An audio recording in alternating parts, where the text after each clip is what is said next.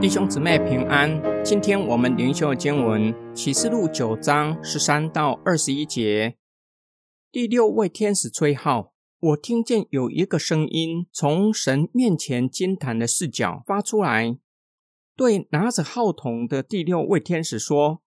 把捆绑在幼发拉底大河的那四个使者放了吧。”那四个使者就被释放了，他们已经预备好。要在某年某月某日某时伤害人类的三分之一，马兵的数目有两万万。他们这个数目我听见了，在意象中，我看见那些马和骑马的是这样：骑马的身穿火红、紫青和硫黄色的胸甲，马的头好像狮子头，有火烟和硫磺。从马的口中喷出来，马口中喷出来的火焰和硫磺，这三种灾害杀死了人类的三分之一。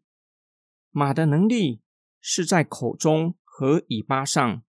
它们的尾巴像蛇，并且有头用来伤人。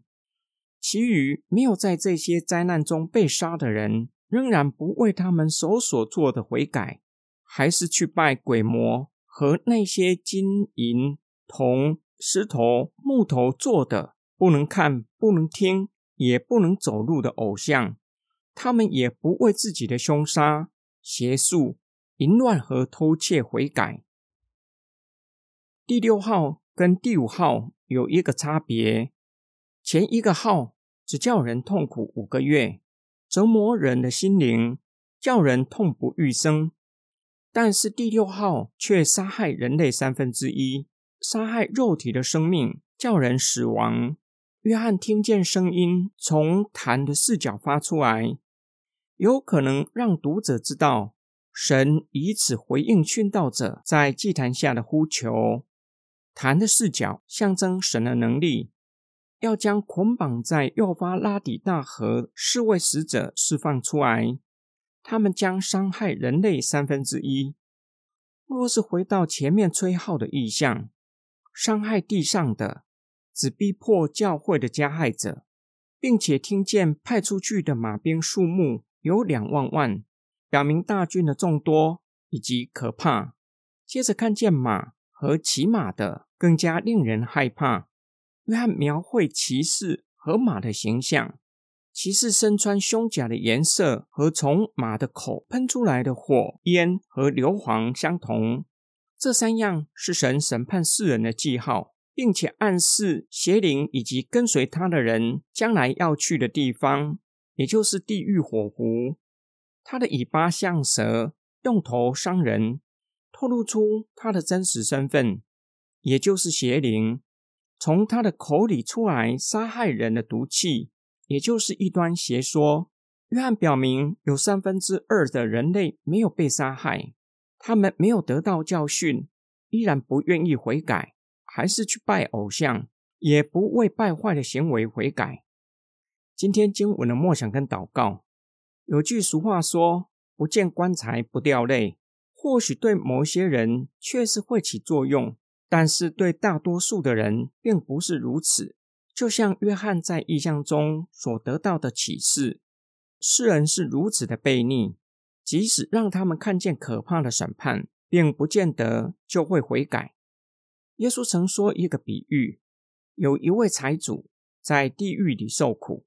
看见原是乞丐的拉萨路在亚伯拉罕的怀里，祈求亚伯拉罕差派人警告他的家人，免得跟他一样在阴间受苦。亚伯拉罕告诉他，他们不愿意听从圣经的启示，就算有人从死里复活，去到他们中间警告他们，他们也是不会信。撒旦借着世上各样的邪说，辖制人的心灵，无论使用道德劝说，或是告诉他们将来面对上帝的审判，就像在电线杆上常见的标语，或是在路上会看到。有人穿着背心，写着“末日近了”，可能也起不了太大的作用，也不大可能叫他们悔改。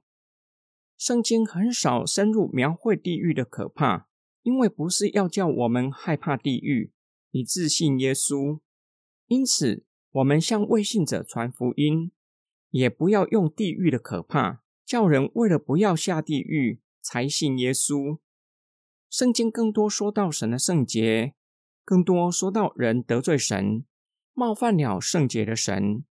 我们需要深思，我们需要悔改，并不是因为触犯了神的命令，以至于需要认罪悔改，而是意识到我们得罪了颁布律法的神。对圣洁的神的敬畏，使得我们承认自己的罪，并且离开罪恶。我们一起来祷告：至圣至荣、可颂可畏的三一真神，你是圣洁的神。我们终日所思所做的尽都是恶，你还是怜悯我们，将我们从黑暗里招出来，赦免我们的罪，叫我们传扬你的作为。求你帮助我们，求主的灵不断的更新我们的心思意念，叫我们彻底离开罪恶，以在光明中行走，活出光明之子应有的生命，来传扬你的作为，引领人归向你，得着永远的生命。我们奉主耶稣基督的圣名祷告，阿门。